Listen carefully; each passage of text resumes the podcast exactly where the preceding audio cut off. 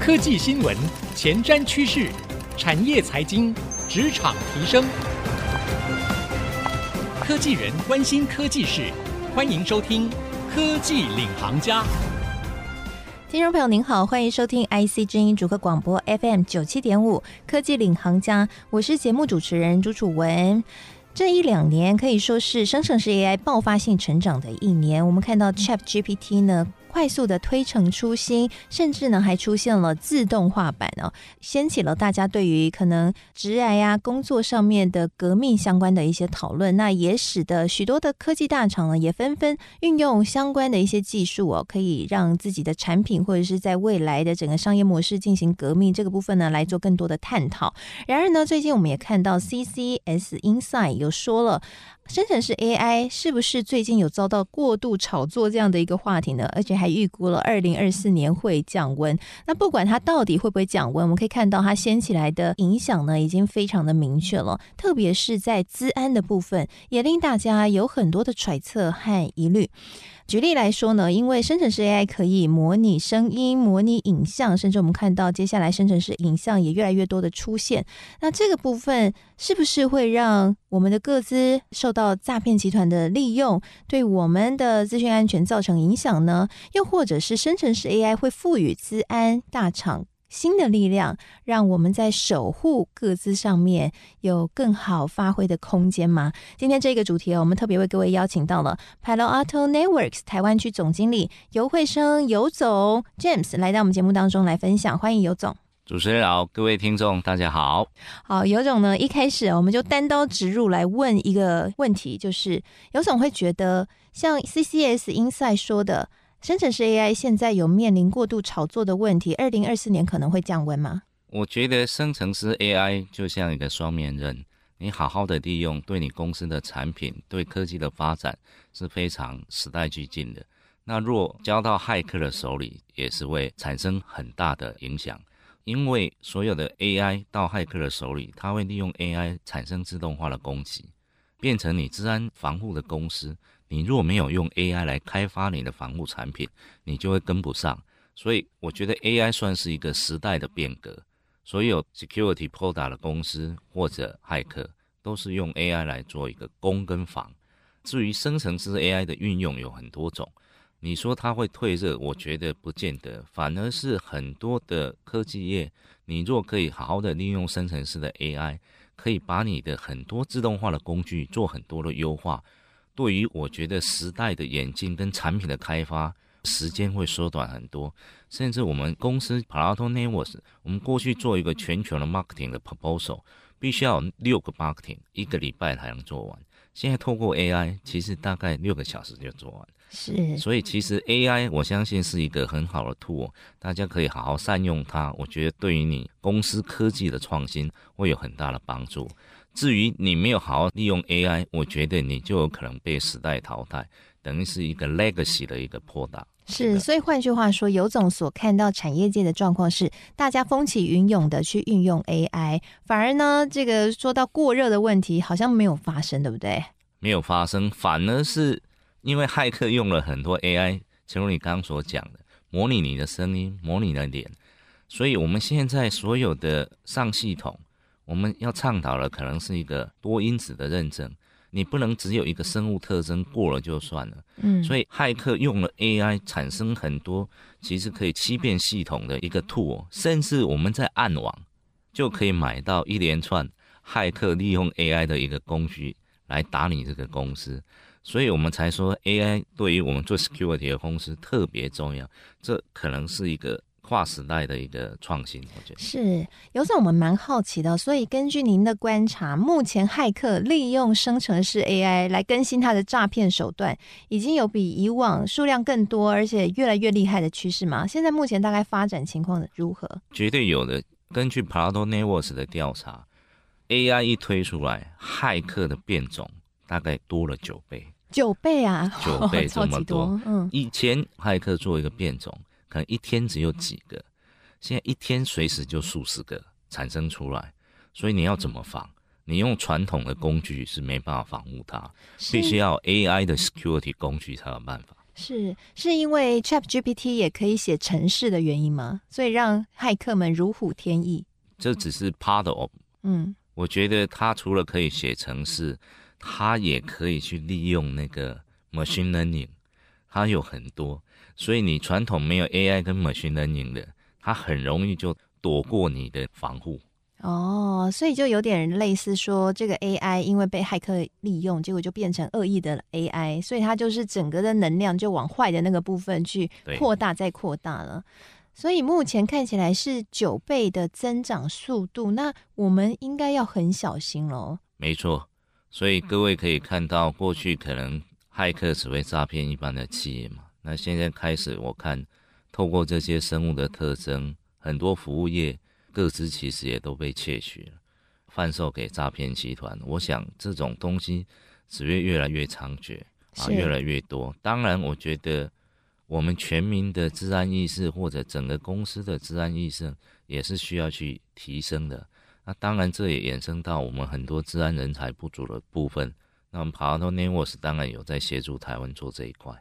是，所以像这样诈骗的手段，或者说骇客入侵的手段，除了以往我们发现的，像是植入木马程式啊，或者是说植入恶意程式啊，或者是像是打电话来跟您要钱啊，假装他是你的亲戚啊，这种方式之外，还有一些新的，你们观察到大家需要注意的趋势变化吗？呃，我所看到了过去这种传统的恶意木马植入啦、啊，电话诈骗啊。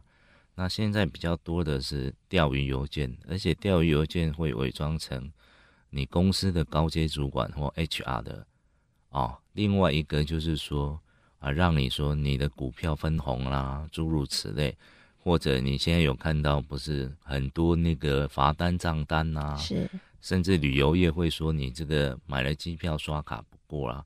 一连串的组合式套现，我想诈骗是越来越多，而且它是组合式的套餐一直来，因为它用了 AI，所以它做很快，machine learning 组合拳就出来了。大概是这个概念，是，是对诈骗来说，呃，时间不仅更快，而且成本也降低哈。所以换句话说，我们资安大厂也必须要好好运用生成式 AI 的这些能力，来帮助我们在资安防护上面也可以更强，这才是一个可以去平衡的关键啊。其实我们也看到说，生成式 AI 它可以模拟我们的声音，甚至是影像。像刚刚节目开录之前，游总有给我们看了一段，给我啦看了一段你变成 AI 主播的样子 哈。对，对，那那个绝对不是游总自己录的嘛，它是 AI 生成的，对，但非常的像，完全就是你的脸，然后嘴巴在动，在说话。嗯、那所以未来这样的一个以假乱真，很可能就出现在我们的四周。那我们知道李开复先生其实有写一本书叫《二零二四》，这本书里面就提到说，未来 Deepfake 会猖獗。那所以呢，我们可能大家在大街小巷上都必须要戴着面罩。来保护自己的脸，不要被窃取，这是真的有可能发生的吗？而且他说是在二零二四年。呃，我想这个是有可能发生的。所以我们现在政府在倡导的零信任，我想零信任就是一个防范骇客利用 AI 来攻击我们的一个政策了。那零信任其中有一环就是多因子认证，就像刚刚你所讲的，脸部只是一个生物特征，指纹也是，声音也是。那未来多因子认证，举例就是说，我要进入一个系统，我不是只有扫过脸就好了，我可能要加指纹或者加声音，这种组合式的才能过得了。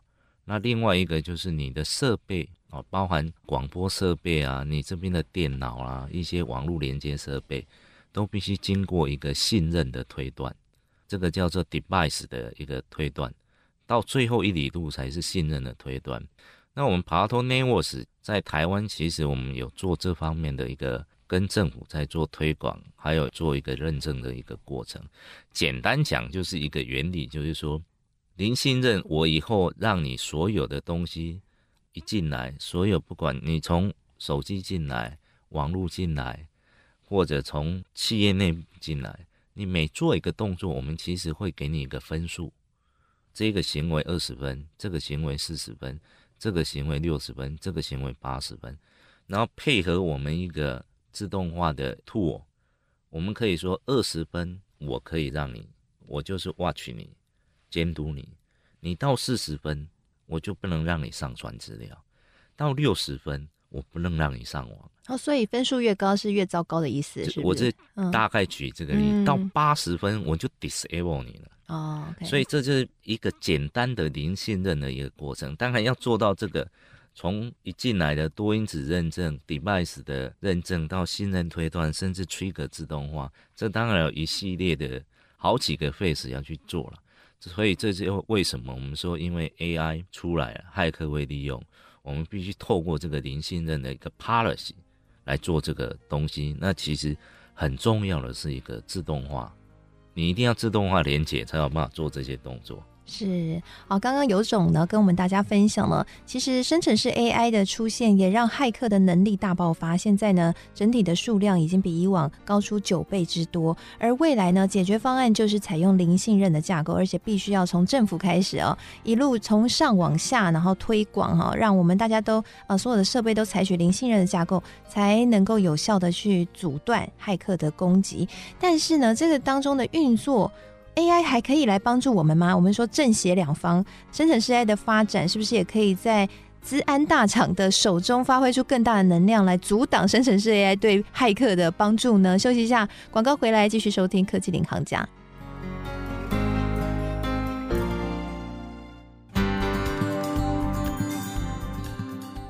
欢迎回到科技领航家，我是节目主持人朱楚文。今天我们在节目当中来跟各位聊聊生成式 AI 对于资安挑战的这个议题。到底生成式 AI 是帮骇客比较多，还是帮我们资安正能量比较多呢？今天我们为各位邀请到的是 Palo Alto Networks 台湾区总经理游慧生游总来跟我们聊聊这个话题。刚刚在上半集节目，游总跟我们说了一个数据，让大家很惊讶，就是生成式 AI 的爆发让骇客的数量。量比以往增加了九倍之多。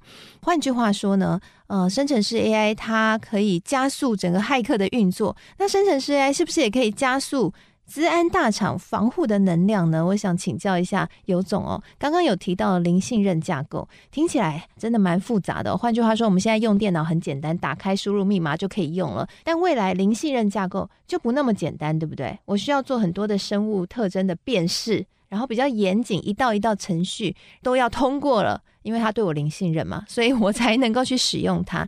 那这个繁复的程序看起来需要更大的科技能量才能有解，才能够帮助 AI 在这当中有扮演什么样的角色吗？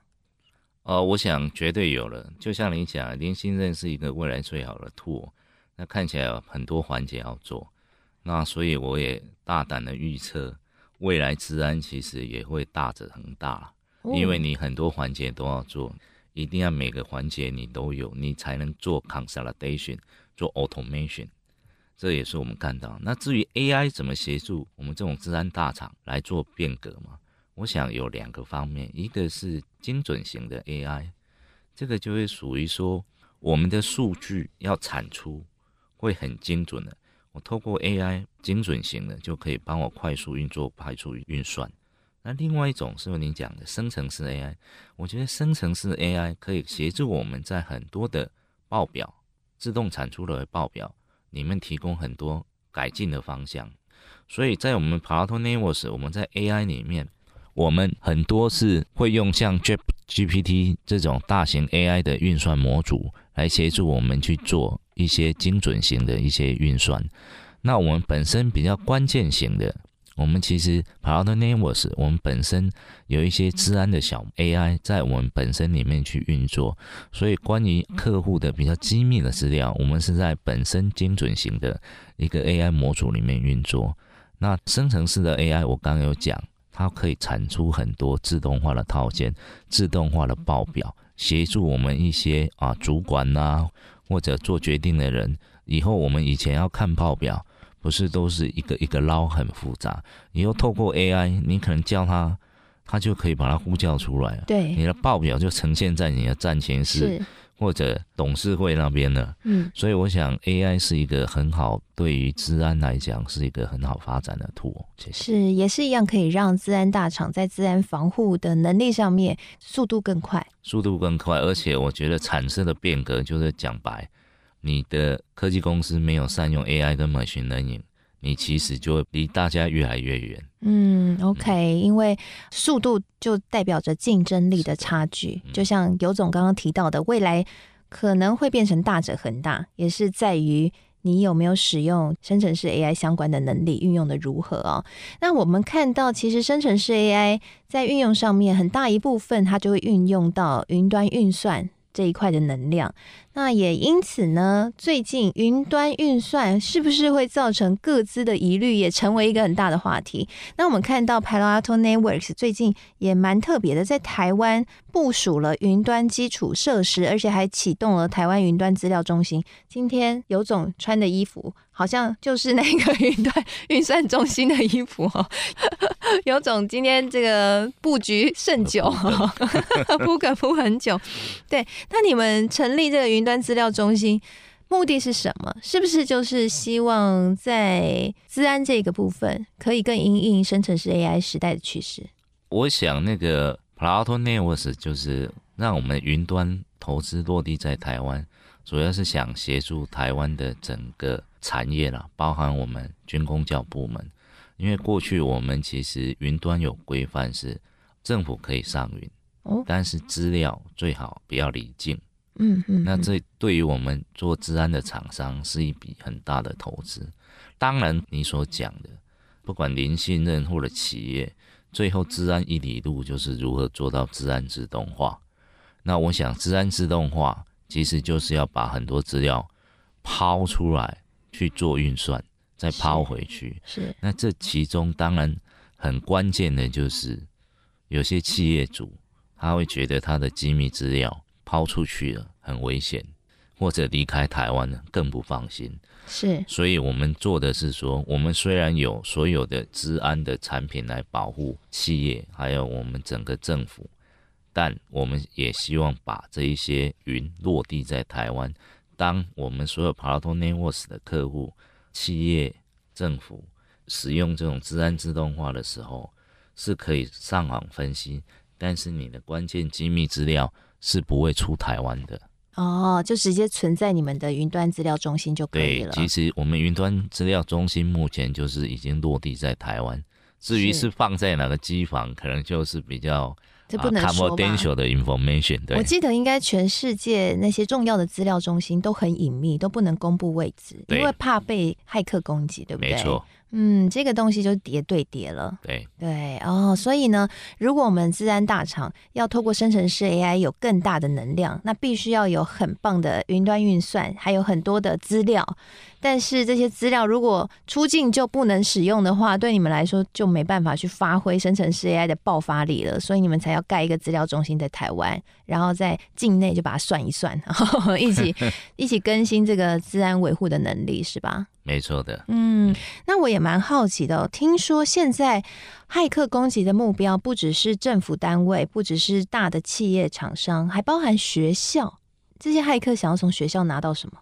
我想从我做治安开始，学校一直是一个骇客黑客的温床吧？哦，真的吗？因为学校的网络是非常开放哦，然后学校的网络频宽又很大。甚至有些学生或者研究生、博士生写出来一个程式，就算他是白帽好了，未来会走向白帽，他也是会在他自己的 lab 或校园网络里面去踹。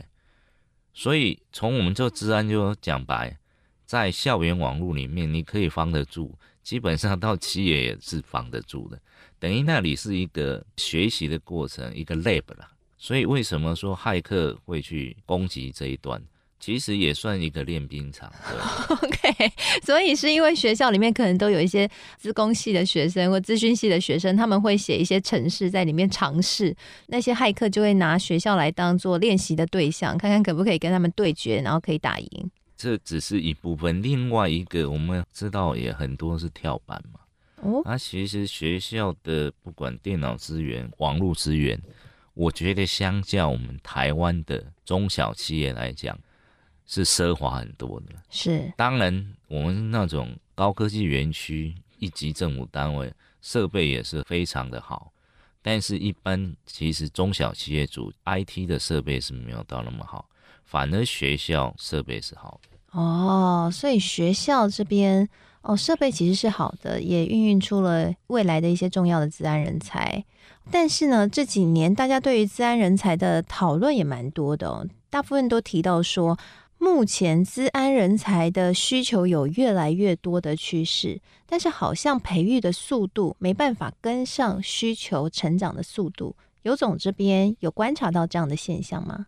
绝对有的，因为我们推广资安的过程，我们就发现，其实不管从政府啦，从企业，你看现在都有明令要成立 C 手。